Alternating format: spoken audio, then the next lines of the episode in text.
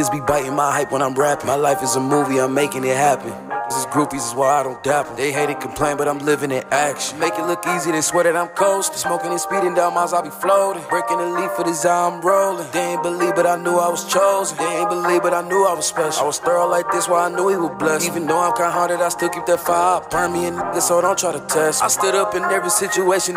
You wasn't in them situations with us. Opportunity knocking, we don't go and get them. I couldn't let none of us be a victim. I couldn't let us go all like we average. I'm making this money, I'm flipping a package. I'm running it up, burning calories, trap. I'm eating this salad while counting this cap. I read every day, I need M's and I'm serious. My, she the baddest, she said on period. She said I'm the hardest, she know all my lyrics. Play your music with bitches, they don't wanna hear it.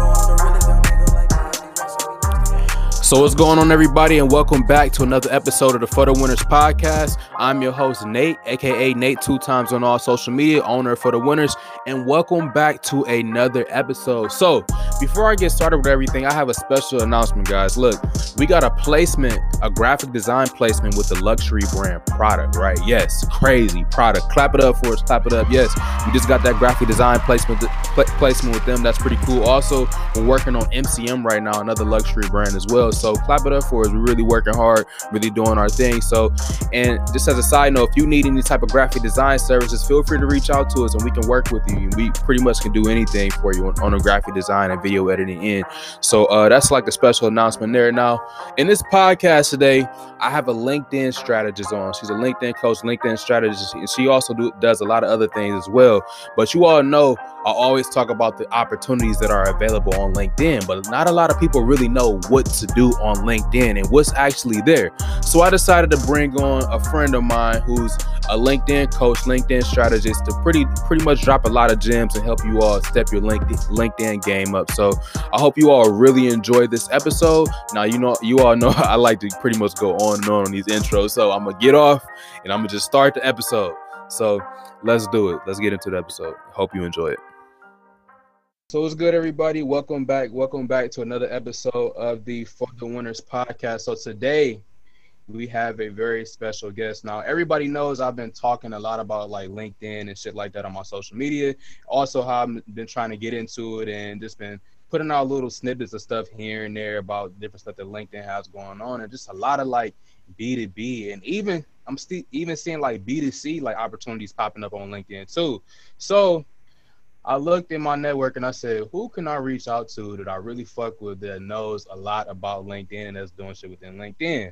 So I got on my dear friend Precious, Precious Price, who is a LinkedIn coach and brand strategist. She's also a real estate investor and a public speaker as well.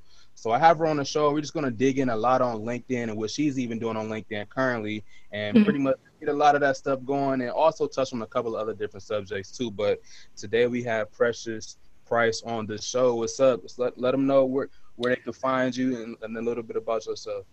Absolutely. Thanks, Nate, and thanks for bringing me on. I'm excited. It's kind of like a, a, a pop for a pop. You got on mine, I got on yours. I, was just thinking about that shit too. yeah. So, uh, hi, everyone. My name is Precious Price. As stated, I am a LinkedIn coach and brand strategist. I pretty much help people, um, professionals as well as small business owners, to better and further communicate the value of whatever their offering is or their brand to their audience. Now, the avenue that I typically do this through for my clients is via LinkedIn, as mentioned by Nate. Um, so that is where I play with it, at least within the online service space. I also am a, uh real estate investor, I guess you could say that. Uh, I currently have two properties in the Atlanta area that I do a short term Airbnb rental for. And I'm in the process of actually building a third, um, which is actually a tiny home. So this is y'all the first to hear it, actually. This is the first that I'm mentioning it. Fire, yo. So Yeah. look, all right, so LinkedIn. Now this is an interesting one here. So a lot of people sleep on LinkedIn. Number one, like LinkedIn kind of has like this um like image of it being like a recruiting platform or like Mhm. something like people just to find jobs on. Like, but a lot of people aren't really like hip to the business opportunities within within LinkedIn, right? So I honestly feel like since people just are completely sleeping on LinkedIn, like we kind of gotta like go from the ground up as far as even how to like your tips on how to actually build out your profile and then going into like how to brand yourself on LinkedIn and, and how to actually start selling through LinkedIn because I, I want to get into some other stuff of, of, how people are like selling through LinkedIn right now, mm-hmm. which I feel like doesn't work.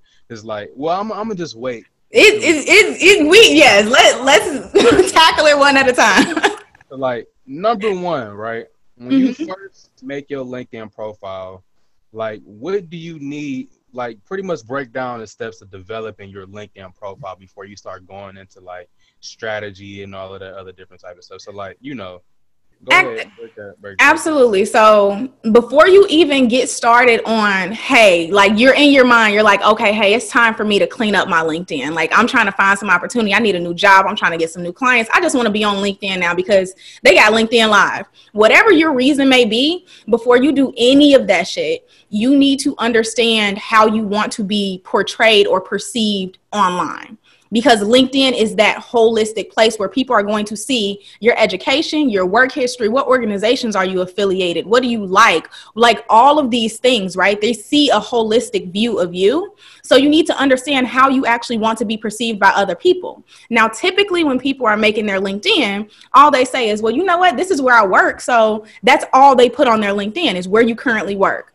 like, well, I work at, I don't know, some type of consulting firm. And that is the only identity that you're kind of portraying on LinkedIn. And that is the wrong way to do it. When you are creating your profile, just going top to bottom, right? So if you're listening to this right now, I want you to go to your LinkedIn profile and we're just going to go top to bottom.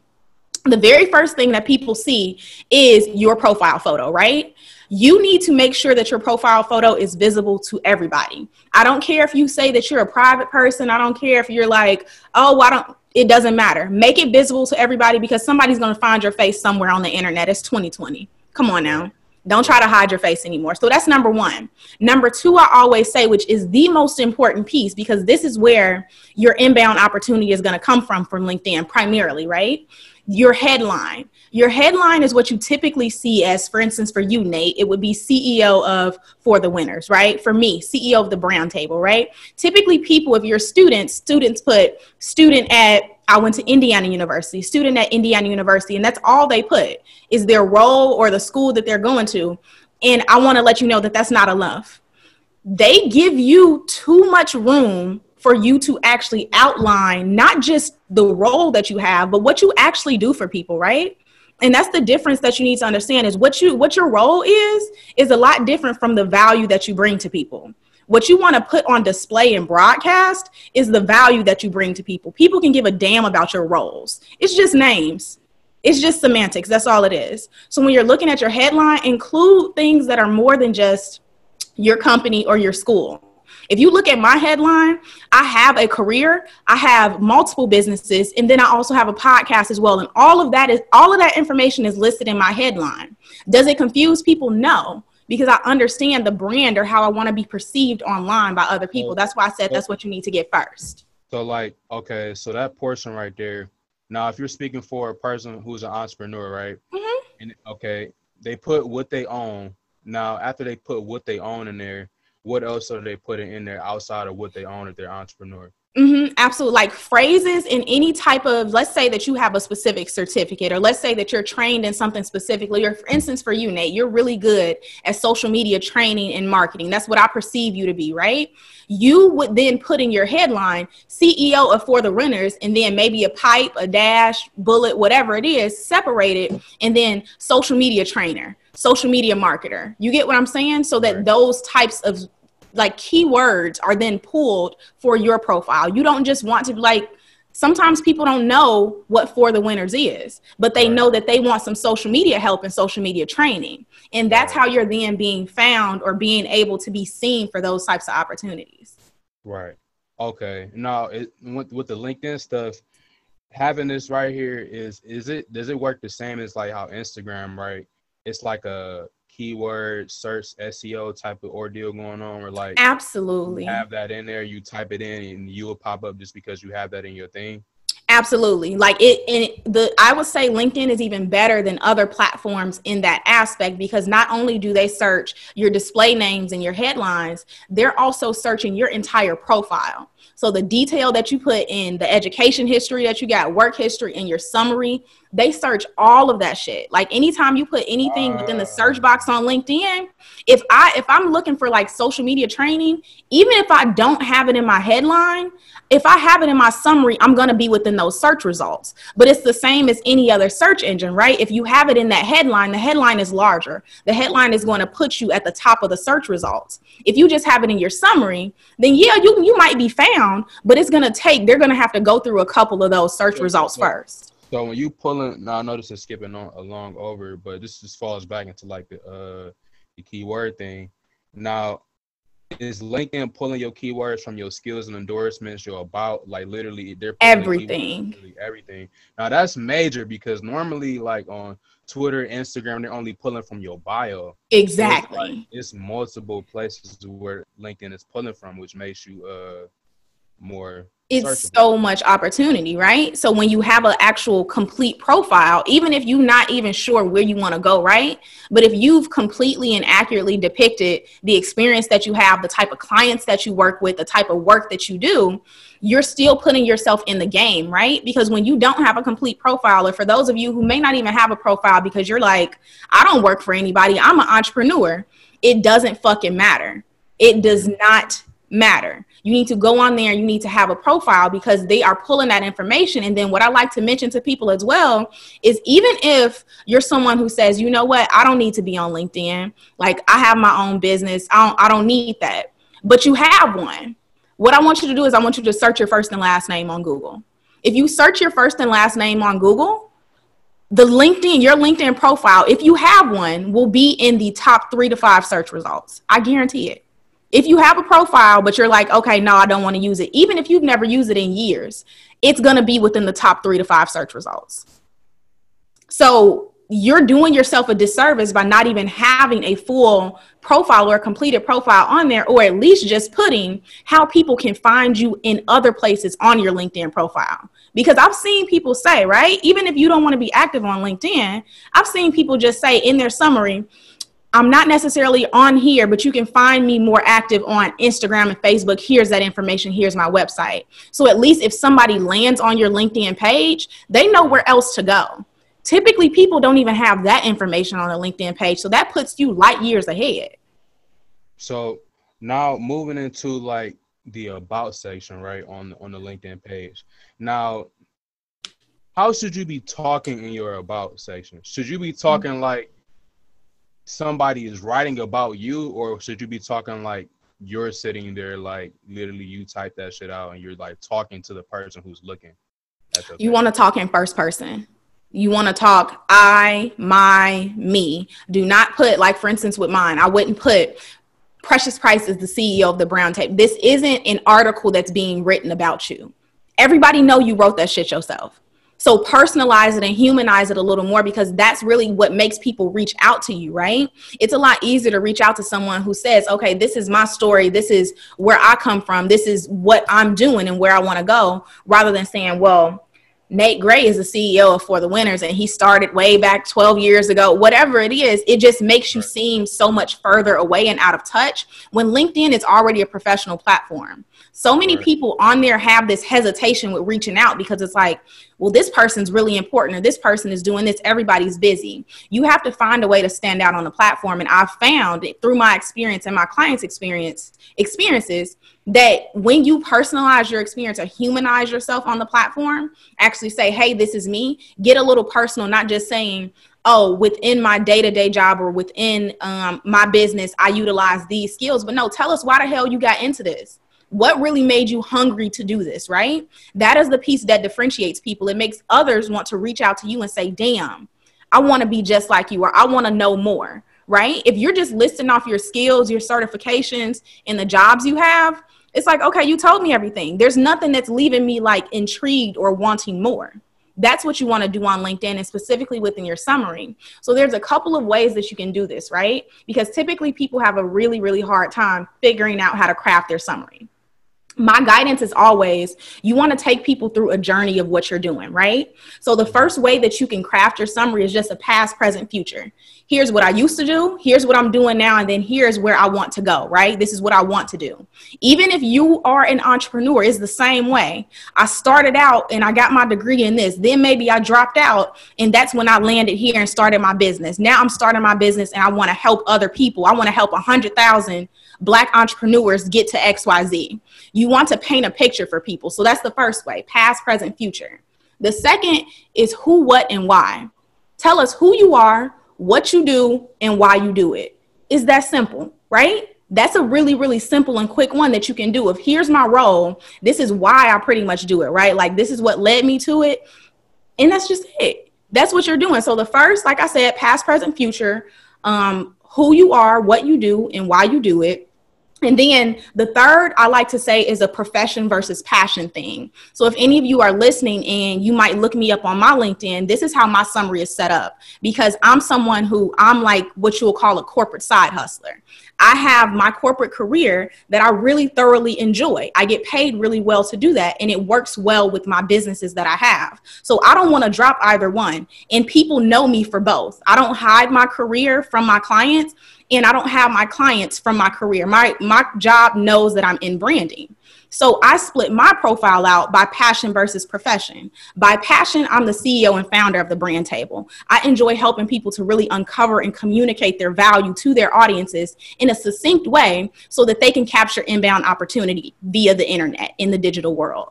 By profession, I'm a senior consultant at Accenture. I'm in our digital practice. I then help bring client, our clients value through XYZ it kind of breaks it out so that people can see, okay, you do both of these, but I see how they come together. I see why you do both. Does that make sense? Mm-hmm. That makes perfect sense. Now, uh, moving on to like experience, skills, and endorsements. Like, say if it's an entrepreneur like that's just starting out, right? Mm-hmm. That's just starting out. So, like, even say for for example, me, like, when I first started, like selling shit, like I didn't really like I didn't have experience in my business yet. So mm-hmm. I couldn't really get endorsed by shit. And mm-hmm. then like even when it went down education, like I mean me, like I just got a fucking associate's degree. So it's like I don't have like top tier education. I don't look like, you know, the top, you know, you you get what I'm saying? Like the, the type of profiles that like people like think of when they like and I've heard this from other people too, like that have been in the same boat as me, like before they start gaining clientele and stuff like that. Mm-hmm. Or even if they just have a, a, small amount of clientele, you know what I mean? Mm-hmm. It seems like people want to only see like the top talent or they only want to see people with a trillion endorsement. You know what I mean? Mm-hmm. Yeah, no. Like, I, I know exactly what you mean. So in that instance, that is when it comes, it's up to you to then endorse yourself. Let me tell you how you do that endorsing yourself looks like there's a featured section that you could have on um on LinkedIn now. It's a new it's a fairly new feature. It's a yeah, it's a fairly new feature, but it's called the featured section. It's right underneath your summary profile. So you hop from summary to experience. It's actually summary featured and then experience now. Featured is pretty much where you can put different links to your website. You can put links to articles that have been written about you. You can put links to your previous work. So, especially if you're someone, let's say you do graphic design, even if you don't have any clients yet, you haven't had any clients yet. For me to think that you're saying you want to do graphic design, you've at least had to design something. Right. Put that on there you want to begin vouching for yourself, right? Because a really big piece of LinkedIn is that credibility. But when you can't get that from other people through those endorsements and those recommendations, that's when you have that featured section where you're literally just listing out, okay, this is the work that I'm doing in this area. So that, that you don't want it to just seem like you jumped in an industry and it completely came out of nowhere. Right, right. So would you say leave those portions out experience and skills and endorsements or still just leave them there no because again right like you if you are someone who you're saying okay i'm an entrepreneur i just started within this space i don't necessarily have any clients yet you still number one if you are not if you're doing work and you don't have an LLC or a company for yourself, that's what you need to get. You need to have your own entity. You can set up a profile for your company on LinkedIn. So then it looks official and the logo pops up next to it in your experience section and all of that. So then it looks like, okay, you actually have a company and you work for somebody, you have experience because it doesn't just have to be, okay, well, I didn't work for anybody in this field, but I worked for myself. If you worked for yourself, go on LinkedIn and create a business page for the business that you have and then add it to your personal profile. And that's how you show the experience that you have within your own avenue. Now, okay, now let's move into an area. Now you answered that perfectly too, by the way. So like, mm-hmm. uh, I want to move into an area of now you're trying to get clients on LinkedIn. Now, when I started adding people on LinkedIn, right? So number one, let's just get this out of the way. start adding people on LinkedIn. Are you just searching for your people that you would want to connect with and just adding, just adding, adding, adding? Like, is that mm-hmm. a good strategy or no? No, so here's a strategy you want to take with adding people on LinkedIn. You want people, so number one, I know everybody gets LinkedIn requests, right? Because there's a lot of spam out there on LinkedIn where they just want to send you a message and say, hey, can you buy my product? Don't just approve everybody on LinkedIn, number one do not do that because you are going to end up not enjoying the platform. You're going to think that it's boring. You're going to think that it's really spammy. Don't do that. You want to be really strategic with who you approve. So when we're looking at, okay, who to approve, I like when people include a note. Tell me why the hell you reaching out to me, what you want. Let me know because if we have one connection in common and you all the way out in, I don't know, Washington, I'm wondering what is it that you want from me, right? So that's number one. As far as when you're approving requests, look for those that have notes. But then if they don't have notes, check out their profile and see is there anything that I can gain from them? Because they haven't told me what they want from me yet. So what can I get from you? And if I see nothing, I don't approve them. Because what what do you want? You didn't tell me what you want. Some people just connect with me because they like my content. So that then moves into how do you find people to actually connect with that are potential leads, that are potential prospects, right? In that case, you want to look at content, right? And content is no different on LinkedIn than it is on Instagram and Facebook. The only difference is the nature of the content that you're putting out. Now, the content that you're putting out on LinkedIn does not just have to be pertaining to, I just graduated, I just got a new job, I got promoted. I put out content related to a bunch of different stuff on LinkedIn. Check it out if you want to do that. But when you're looking to actually reach out to people, go through content. So I said earlier, LinkedIn is a crazy advanced platform with search. If you just search the word, for instance, for you, Nate, you might search like, I don't know, sales psychology. You search that word on LinkedIn, you can then filter down, not necessarily to people, to content. And when you filter down to content, it's going to show you all of the posts that include the words sales sales psychology or somebody mentioned sales psychology because that's that's kind of an area that you play in, right? So you would want to engage further with those people. Now, if you see somebody who put out a really good piece of content related to that, you like that, and then you send them a connection request. You might like and comment so they notice your name. This right here, what this just reminded me of, because honestly, I didn't even know this thing right here existed where you could search uh, content. This is actually pretty cool. So like this reminded me of like Twitter, like how you can do keyword searches on Twitter. Mm-hmm yep. certain words. So is it literally that exact same thing where it's just showing you like the latest of the latest content that's like has that word or whatever you're searching like in it? Yeah, so it so it'll search that and then you can then sort and filter by different things. The one that I primarily use, which is the only one that I can think of right now, is I like to see what's from today because LinkedIn is a platform that's good for showing you shit from weeks ago right on your timeline because that's the good thing about LinkedIn though, especially if you're somebody making content. If you have a really good post, that shit could ride out for literally a month at least. From me being on there, I was seeing content from a long ass time ago, and I didn't even realize that it was from a long ass time ago. exactly. and stuff like that too, and I didn't even realize it was from so long ago.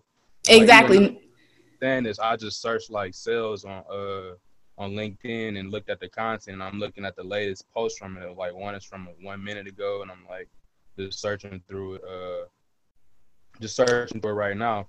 Now, um, a piece that I want to mention because you just said that. Typically, when you get on LinkedIn, they're going to show you the top posts because this is all across all platforms. They're showing you shit that you're most likely to engage with. In order for you to really get the most out of your uh, your network, the people that you're connected with, every now and again you need to go on LinkedIn on your laptop on a desktop version via the web, and you need to go on there. And when you immediately on your home profile on your home page, you can change that from showing your top posts to showing recent, but you can only do that via the web. So you want to go and interact with more of your the recent posts too so that you're seeing more from all of your network, not just from the 20 to 25 people that you're most likely to interact with. So this this leads me to another question right here. So like, okay, the way that people post on LinkedIn, now I mentioned the like how people post on Twitter and how people post on LinkedIn and how that can go into like finding clients and stuff like that, right? Mm-hmm. So like still watches, right? On Twitter you can type in I need watches, right? And, and and the way that people post, people are just posting shit that's on the top of their mind. So they're just mm-hmm. saying like I need watches. But like on LinkedIn, it seems like people aren't posting what's at the top of their mind. They're posting like strategic shit or accomplishments. You mm-hmm. know what I'm mm-hmm. saying? which means you need to be strategic about the way that you're selling on LinkedIn. This then gets into um, this aspect of social telling, which is act- social selling, excuse me, which is actually something that I teach to my own clients. You sell through content, you sell through showing people, okay, this is how I think, and this is how you should think too. Not necessarily saying, hey, today we got 40% off all of our watches, all of our courses. That's not going to work on LinkedIn especially uh, and it's definitely not going to work if you're someone with i'm going to say less than 5 to 10,000 followers or connections on LinkedIn. It's just not going to work. You need to already have some type of backing for that. So on LinkedIn people are strategically looking. You know that these are people that at least are looking to learn something right? Or they're looking to get into a particular field or learn more about a particular industry. So if you're mm-hmm. someone let's say i don't know since we said watches right? You're you're in this like watches industry at that point, if you're selling watches, you don't need to be on LinkedIn saying, Hey, today we got 40% off watches. No, you might be on LinkedIn and you take a, a picture of your of your wrist, you're on your way to a meeting, and it's like, oh, look at the time. And then you write some caption related to how you on your way to a business meeting and you're excited for it. And that's what you upload to LinkedIn. And then at the bottom of your post, you then include this watch is on my website click the link in the comments because that's an important piece too. You don't you never want to link to outside websites on LinkedIn in the post. Do it in the first comment because that messes with the algorithm. They don't want you to take people from off of their platform. So okay, so put any links that you want to put on your post inside of your comments because in, in your first comment, just like how people do on Instagram with uh, the hashtags, they stopped doing them. That leads to another thing too with even the hashtags because we all, I mean, it's it's kind of like common knowledge. You know, hashtags help you get more engagement. Blah, blah, mm-hmm. blah. Now, when it goes into using hashtags on LinkedIn, are you putting hashtags in your comments or are you putting hashtags on a post? And also, like, can you just go all out with ha- like you can use like 30 hashtags on Instagram and it's mm-hmm. so, like, exactly because you know it's like, not the Facebook, same. It's like on Facebook, not to cut you off. Like on mm-hmm. Facebook, you really not supposed to use like more than four or 3 mm-hmm. Facebook. So like, is that the same? Or and uh, when it comes it's, to Twitter, like none. Really. It, it's similar like that, and when I and I would say even when you're looking at the way that um like the timeline and the algorithms work, I would say that LinkedIn is more similar to Facebook than it is to Instagram because Facebook and LinkedIn are not Facebook and LinkedIn are more so text based platforms, whereas Instagram is more of like okay, you're uploading images. Twitter is like quick tweets. LinkedIn and Facebook are more for those long form short po- like long form posts that you have right because you typically see people doing story times on facebook and you'll see the same on linkedin of people they'll have a whole paragraph of shit the only difference is on linkedin what's the rave now is people split out their sentences one by one that's the only difference so so with the hashtags are you putting them in the cap in the caption or in the comments you're putting them in the caption in the oh. caption. You want those in the caption so that they capture them. And then you do not want to do 30, 40 hashtags like you do on Instagram. Three to five hashtags is the optimum for you to actually see some engagement from your hashtags and start trending. Because you can kind of micro trend on LinkedIn too, and they'll notify you. They'll say you're trending in hashtag growth mindset or hashtag personal branding. And you can trend in specific hashtags. And it, all of the people who are following those hashtags will then see your content and you'll be at the top you'll be a top post in those hashtags which is another piece that's important of reaching out to people and get and growing your connections or growing your network. A way that you can do that is follow hashtags because right now what you're seeing on your profile is the stuff that you follow people right and you're only seeing their posts but you can follow a hashtag and if somebody is consistently using that hashtag then you are going to see the information from all of those people that are using that hashtag and you don't even have to be connected with them. Does so, that make sense? That makes sense. Now, when it goes into the type of hashtags that you're using, now there's a strategy on like TikTok and like Instagram where you can like search like hashtag volume and stuff like that and see like how many people are using the hashtag, which mm-hmm. best ones are you to use, whatever. Are there any tools and stuff like that for LinkedIn, or it really doesn't matter? You can use a very broad hashtag and it'll. You can. Like, yeah, you know? so there, so there's not necessarily something like that on LinkedIn, but you can use. So I typically like to say you want a couple, like within those three to five hashtags, you want to have at least two of them that are really broad that are large. Like for instance, hashtag growth mindset is a really broad hashtag. That's not very specific, right? And then when you get into the other two to three that you have left, get into smaller, more specialized hashtags so that you can get those people who are specifically searching for that. Because the larger hashtags are more so if you just want to get people who are scrolling through that topic and they just so happen to stumble upon your content and they think it's engaging. When you go to the smaller hashtags, like for instance, even what I like to also recommend to people is create your own hashtag. Like I, I hashtag most of my posts on across all platforms are hashtag precious C price, hashtag the brand table. So then at that point, when I'm on LinkedIn, if I'm just putting up content, right, I'm social selling and this is really good content. Maybe I'm giving out branding tips, I'm giving out LinkedIn tips. At the end of my post, I say follow hashtag precious C price for more content on branding, social media, LinkedIn. And then at that point, people who be like, okay, I don't want to actually connect with her because maybe I feel like I don't have any value to give, but I'm going to follow her hashtag because that way I can then be tapped into all of her content. That makes a lot of sense. That makes a lot of sense. Shit, you just laid out some crazy gems for me LinkedIn, some shit that I just did not fucking know. Because like when you first get on LinkedIn, it's like I don't fucking know. Like the I don't I think it's literally just the way that LinkedIn is branded. Mm-hmm. Like it just makes you certain way when you go on there. But it's like, a negative connotation. Like, like the way that you just broke down everything, like shit, is making me want to put like ninety percent of ninety percent of my efforts into fucking LinkedIn. To be completely honest, like that shit is really crazy. So it's like, way more strategic, bro. Like I'm, I'm telling you, LinkedIn is the platform. When people tell me, like, I get people in my inbox all the time, like, you are really like active on LinkedIn. Are you active on other platforms? Yes, but LinkedIn is my bread and butter because you know what? For me, my clients who I know have the money, because on Instagram, it's a matter of I gotta sift through people who is like, okay, you just bullshit. You want the free shit. You just want to like get on a free call. On LinkedIn, it's like they're ready to pay because they're CEOs. They might have really good jobs or whatever. They're looking for a job, but there's hunger behind it.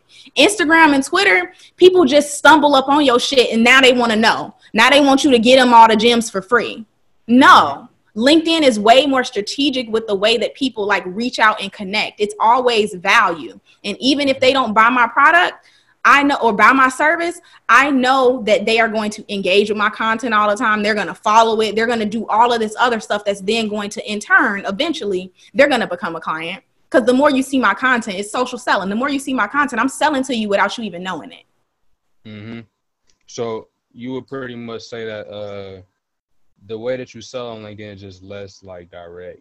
Exactly. It's less direct and it's more relationship building. It's more like, hey, I see that you do this. Can we hop on a quick 15 minute call? I want to see how I can support you. Mm-hmm. And then mm-hmm. that is when you get on the call, that is when you start the what you typically think is sales. Mm-hmm. Yep, yep. Because I'm looking at like when I first started getting getting on LinkedIn, I just started, you know, uh connecting with people and shit like that. I just started getting a shit ton of like, like even me looking in my messages right now, like it's just a shit ton of people that's just like pitching me shit like Yeah. as soon as I connect with them, like literally as soon as I connect with them. I don't know if it's like a bot or like what it is. Sometimes, yeah, sometimes it is. What about these groups on here? Like, are these? Do you think these groups on here are beneficial or no? Groups are not popping on LinkedIn. Facebook is far better for groups. Um, Mm. any and I've been in numerous LinkedIn groups. They always just die out or they're not active. Everybody knows that Facebook um, is kind of that place for groups, right? That's where you can go. You can join 10 different groups and you can learn about stocks. You can learn about all of this other shit. LinkedIn isn't necessarily like that with groups. So a lot of people who teach LinkedIn still host and house their groups on Facebook. So, so like for your LinkedIn coaching, like, um, what break like break down break that entire thing down? Like, is it like a course? Is it like a Mhm. like a mentorship program thing? Like, what Mhm. what what's all involved in your LinkedIn coaching and stuff like that? Yeah, of course. So it's an eight week one on one coaching program. Right now it's one on one. Eventually we will move into the group format, but right now it's one on one. So eight weeks and we meet on, on the off weeks. It's kind of you go, you learn and we meet one on one and then you'll implement. You learn and you implement. So what we cover within all of that, first and foremost, is what I said at the very beginning of this call. How do you want to be perceived? How do you want your brand to be portrayed online by other people? That's the first thing that we do. That spans across LinkedIn, Twitter, Instagram, all of that it's your overall brand that you want to take on that's the first week of us really figuring out how can you bring together all of this shit because people typically have multiple passions they're involved in a number of different things and they feel like they're hiding a piece of who they are right like they're like okay i go into the office but on the weekends I'm, I got a band. I play music, and I feel like I can't really be myself. So that first week is pretty much us figuring out how can we merge or find the synergy between those two things, between your profession and your passion. That second week then goes into a complete revamp of your LinkedIn profile, right? Showing you these different features of what I've talked about. And really, you said that it's crazy. I'm only scratching the surface of the features that LinkedIn has. It's crazy how in depth you can get with how you can begin to sell yourself and then create inbound opportunity for yourself on LinkedIn. So that's week two. Then week three, we actually get into beginning to create content because content is the big piece on LinkedIn. If you think that you can just sell on LinkedIn and not create content, you are rude you are absolutely mistaken like sadly mistaken right? And i feel like nate you would know this too. Every single platform you can't really sell shit without putting out some content. People want to know that you know what you're talking about. That's very true. So that's what I teach them to do is how do you actually create really good content on LinkedIn because it's different from other platforms. You this is this aspect of social selling that I was talking about. How do you do that? And then that last week is actually bringing it all together so that I want you to have a brand that is working on your behalf. So at that point we're implementing all of your systems like a calendar system. We're creating some type of lead magnet so that you can begin building your email list because whether or not you have a business like I I target corporate professionals. Whether or not you have a business, you have a brand and you need to be building all of these pieces, right? Typically my clients are like highly impactful. They want to make more of an impact in their industry and they don't really care about getting paid more right now. Eventually they want to monetize what they do, but right now they just want to be recognized in their industry because they feel like their identity is confined to their company. So that is what I'm showing them to do.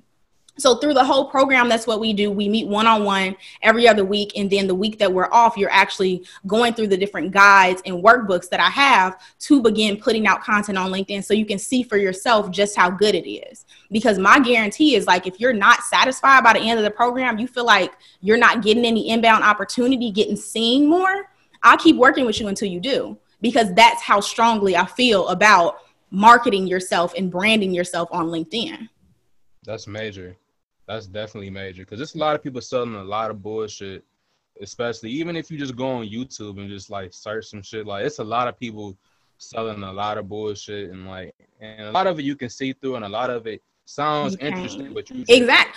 For like, it, for we can see through it. We talked about this on my, on the episode I brought you on. We can see through it, but people who are like starting out, like they they jipping these people, straight mm. jipping them. Like is a is a lick. Like That's fact. So look, y'all, y'all, lit- y'all literally got it here, man. She just dropped a lot of gems on, on LinkedIn and taught me a lot of shit too. Like as she was literally talking, I was, I'm literally sitting here going through it, like, wow, like what the fuck, like everything she was saying, I was literally like And honestly, like when I put this thing out on YouTube, I might just like like I don't know, show myself going through actually talking and literally just filling everything out mm-hmm. and doing everything. That shit is really major. So now we covered we covered the LinkedIn, which I feel like was super super dope. Now I'm moving into your Airbnb uh ventures. Yes. So Airbnb, like what's what's going on with that first and foremost, and like how and how is I really matter of fact, this is what this is what I want to this is what I want to talk about. Number one, I want you just to break down the whole short term rental game for people who, for people who just don't really know, and then I mm-hmm. want to I want you to talk about like how coronavirus and this stuff like that is affecting your Airbnb business right now, if it is affecting the Airbnb business, yours mm-hmm. specifically. So like, yeah. So first and foremost, break down the short term rental game like for people. Mm-hmm. So, short term rental. So, typically, when people think about having a tenant and leasing something out and renting, you think long term rentals having a maybe six month, 12 month tenant in there for the long game, right? That's a lot less that you have to worry about. You might have to do maintenance and shit, but for the most part, you don't have to clean. They do that themselves. You don't have to furnish it or anything like that. Short term rentals are pretty much flipping the game on its head to where you have some type of house. I'm just going to say a space, right? It doesn't have to be a house, it could be an apartment, what have you. You have this space where you furnished it for other people to come in and stay a day, a weekend, maybe a week, couple weeks on end. But it's very short term. They are not staying there, they're not under a contract necessarily with you. So there are a number of um, short term rental companies that you can go through to list your unit, to list your property. It's not just Airbnb. People typically think that that's the only one just because that's the main one that they hear about. But there's also other short term platforms as well. And one other one is like VRBO. VRBO is a major competitor of Airbnb, and that's where you can list your property too. And the good thing about it is you can list it on both of them, merge the calendars. And if you don't get anybody on Airbnb for, say, Friday night, you might get someone on the other platform. So that's pretty much how that works as far as short term rental, you also are able to get a higher premium, right? So if you have a long term tenant, people are only going to pay so much per month for a space, for an apartment, for a house. You can't charge nobody $6,000 for an apartment, right? no matter how nice it is you you you can't do that on a consistent basis what short-term rental and this business allows you to do is pretty much make six to seven likely more money, dollars per month from the unit that you have without having a long term tenant in there. So you're charging one, two, three, however much, however that amount is per night for them to then come in and now you have multiple people and if you're getting $200 let's say a night 30 days, you do that math for yourself. That's already like $6,000 that you're making from this could be one one bedroom apartment, a whole house, whatever it is. So it's really flipping it to where you're actually being able to pay your mortgage and pay yourself from using this short-term rental game and putting other people in your house. So like with you with you pretty much renting out your house, renting out your homes uh you know through Airbnb now you you actually go through and purchase and purchase your homes. Uh-huh. Right now, there's now everybody probably can't purchase a home like at this mm-hmm. at this point in time. Mm-hmm. You know mm-hmm. what I'm saying? So like, how is things working out? Like, I know some people they like rent from a person and then like sub rent. You know what I'm saying mm-hmm. to another person. So. What's, so your take on that whole thing, that whole ordeal with like sub leasing and stuff like that, or renting, whatever as so the thing with a house you there there shouldn't be too many issues for you to do that especially if you are just renting a house right? And even with the house that i have the second I, so i bought the first property that i have I, I bought it right? It's my house. I own this house. The second property i'm actually doing a rent to own. So i'm renting right now to see how the neighborhood does to see how everything does. And then eventually i want to i'm working with the buyer not the buyer the seller on the back end with no lender or whatever to figure out okay down the line, once 12 months hit, do I want to actually purchase this house? That's what I'm doing there. And even before this, I was Airbnb in my apartment out in Buckhead. It was a one bedroom, one bathroom apartment.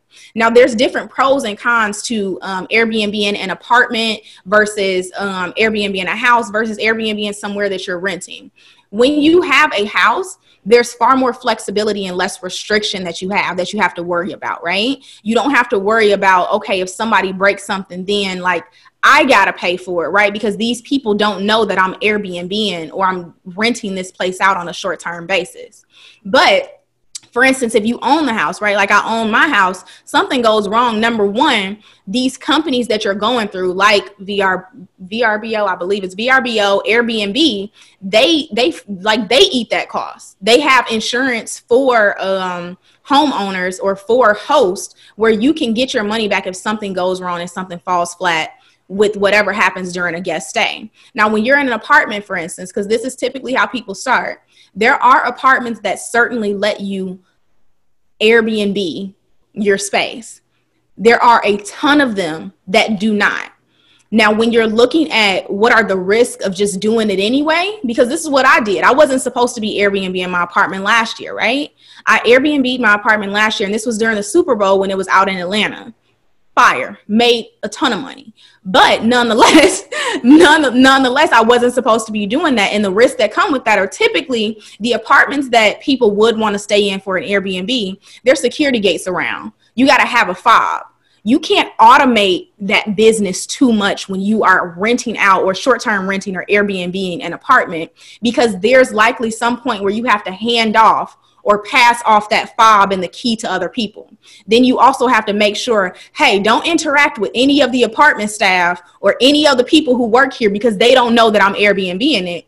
When then that's a risk on you because when people come and they experience any type of discomfort, they experience any type of, oh, I don't know, they want to go and they want to ask the first person that they see that's typically somebody at that apartment. And if somebody at that apartment finds out that you are Airbnb in your space when you were not supposed to, because typically nowadays apartments outline that as a restriction, you likely might have to pay a fine, but they will also kick you out.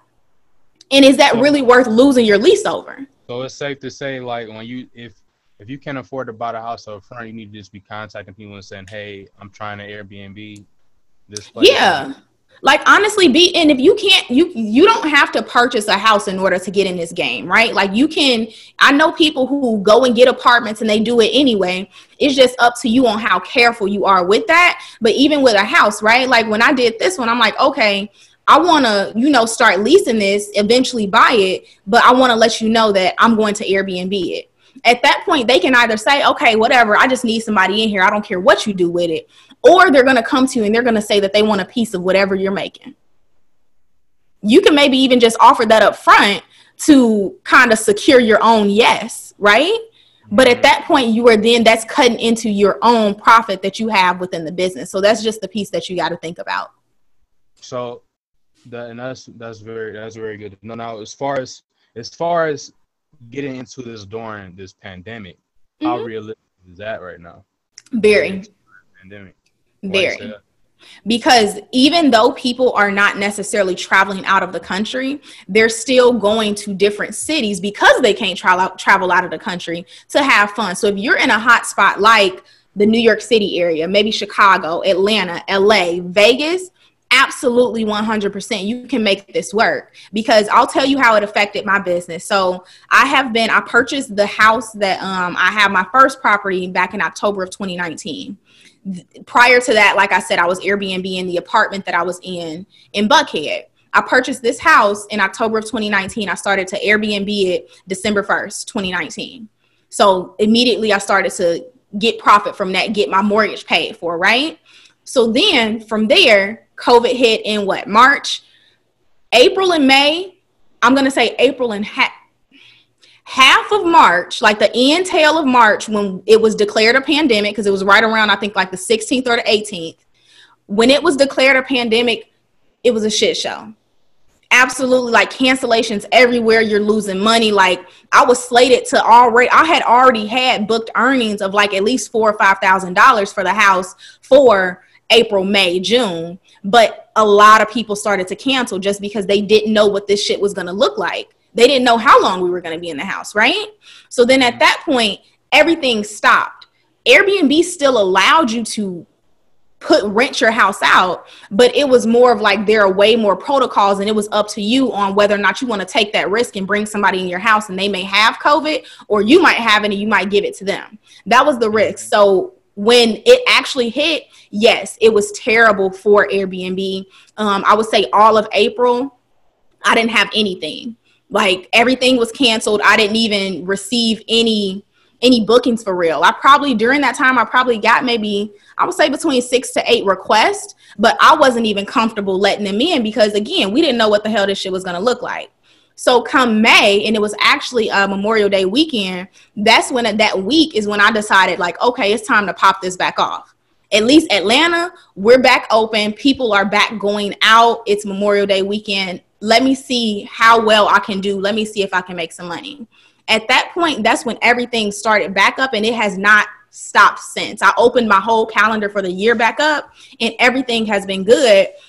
July, July was actually my highest month where I made about $7,000 from Airbnb, July or August, one of those two. And that was when I had one property. I didn't get my second one until the end of July. And I didn't start it, I didn't start to Airbnb it until about halfway through August. So what do you think like the max earning potentials of this type of business? What what do you think they are like, or are they pretty much like limitless? You just keep getting property and property and property and property. You know it's limit. I I would personally say it's limitless, and then it also depends on a number of factors, which is why I can't necessarily give you a number because it's like if you're renting out, let's say I like my house, the first one that I have is a three bedroom, two and a half bath. This can fit about ten to twelve people in here. So at that point where you're thinking about typically when people Airbnb, what do they do? They're, they split the cost. It's not one person just buying an Airbnb for somebody, right? A whole house at least. It's not. They're typically splitting that cost. So I think about it in terms of that. I'm like, if you splitting this right now, I do max eight just because of the virus and everything. If you splitting this eight ways, I'm to increase the price. And at that point, you can like the more amenities that you have, the nicer that you keep it, the better your reviews. You can continuously increase those prices, right? Now, of course, there is a max because you're going to have surrounding area, like your competition, right? You got to think about that. How are they pricing their stuff? Because if you price it too high, you're not going to get any bookings. But you can price it pretty high when you have those amenities, the thoughtful touches, just the communication and the reviews are good for that property. You can continuously increase those prices and then based on demand if it's a slow weekend decrease it. Holiday weekends mine shoots up like crazy and then even my rates versus weekdays versus weekends are there's still there's a gap in between those two. Now with you now this is another thing i want to touch on. Now when you normally place in uh services or products on marketplace websites like these when you first start off on some of these marketplaces, it takes a while for you to get your first booking mm-hmm. because they like put you at the bottom of the like totem pole. You know what I'm saying? You don't have any views or anything like reviews. You know what I'm saying? Yeah. So like how does how is that with link i mean not linkedin with fucking uh, airbnb? airbnb. It's it's the it's the exact opposite actually. So when you're first starting out they'll actually show your listing to more people and say like hey this is a new listing. We're offering 10% off on this listing. And that's on their end right? It's sometimes not even on your end where they'll offer that 10% off and they're showing your listing to more people because they want to keep you on the platform. So I would honestly say some people actually get in and they're like, damn, it's my first month. I'm doing amazing. I'm staying on here forever. And it's like, okay, yeah, you can do that. But after that first month, maybe month and a half, it kind of dwindles down and they and you're you're you have to stop leaning on Airbnb if that makes sense. Like they then take away that aspect of putting your listing at the top and you have to make sure all of the information within your listing as far as the amenities it sounds like they have a system in place to get you looped in to pretty exactly. much get you looped in their e- ecosystem. You see that with dating apps. So mm-hmm. like algorithms on dating apps. When if you first make a pro, if you first make a profile on, on dating apps and you just look into it, like even people out there who don't use dating apps, literally just try this for yourself. Like go on a dating app, make a fucking Tinder or something. Go on that, make a fucking profile and then you'll start getting hella fucking like you really have to look into it's really interesting when you just start looking into this shit. Mm-hmm. and this will help you even out in your business. Even if you have like a subscription something that's based on subscriptions like if you can like make your business to where when you onboard somebody they'll get their first win like very very fast. Immediately like you will start making a lot more money off of that person because like I don't know, like just think about it yourself. Like if you first sign up for something and a day later you win some money or you get a booking or whatever, you're gonna stay on there a lot longer because you have like more hope for like exactly more shit, to happen. But like you know, uh, that that's what that just reminded me of, and I wasn't really like too certain of is that like how Air Airbnb and shit like that operated, but that's mm-hmm. that's definitely that's definitely pretty dope. I mean, shit, like you just dropped a bunch of gems. Do you do anything for like Airbnb, like showing people how to get with Airbnb or anything like that? Because I saw some content on your uh, Instagram where you was like going live, and I was just literally just sitting there like watching and stuff like that. Well, mm-hmm. like, you have anything for Airbnb or? Yeah, absolutely. So Airbnb is more of like that's my just side if somebody asks they want to do it yeah so i do provide consults um, for airbnb as well and i have a, um, like a quick it's like a live recording or a recording of a live training that i did a q&a on airbnb that if you want to just buy that which answered a lot of those introductory questions that people um, ask i have that as well. So you can either buy the training or you can actually buy a consult with me for a half hour or 60 minutes. So where can they find all of your offerings you can find all of my offerings if you just want, if you're an Instagram person, you can just go on Instagram. The link is in my bio. It's just preciouscprice.com slash quick links. I believe you can get to that URL from anywhere, and that is where you're able to find pretty much most of the things that I've discussed today. As far as my program, Building Brand Authority, that's the eight week one on one program as well as the Airbnb consults are on there too. But if you just want the links for yourself, go check out my Instagram. Like Nate already said, I go live pretty often um, on things related to branding. Um, at times, I go live related to things about the Airbnb. I have two highlights on there specifically that go through all of the hell that I've been through since getting into Airbnb. Um, so I know we talked about a lot of the good stuff, but it's not all daisies. So if you are interested in more of that, you can check that out. I also did some screenshots of my earnings and all of that. So you'll find that on my profile under the Airbnb money hashtag and highlight. So look, y'all, she just dropped a lot of fucking information. A lot of fucking information. And look, we're gonna link everything that she just said, like as far as where to find everything, and down in the description of this podcast or YouTube, you know, YouTube video, whichever way you're watching it, or like look, you all can literally just DM me and ask me like, "Yo, I watched that par- uh, Precious episode. You know, where where where can I find what she was talking about?" And I'll literally just point you there. Like, you all know you can DM me, and most of y'all already be doing that shit anyway. So like, uh, so saying that to say, look, she dropped a lot of gems. Precious, thank you so much for coming on this fucking show. Like, you taught me a lot about LinkedIn like that was fucking crazy, and even the Airbnb stuff because that's something that I've just been curious about too. Because I know a couple people that do it, and mm-hmm. you know, dropped a lot of gems on that. So thank you for coming on to the show.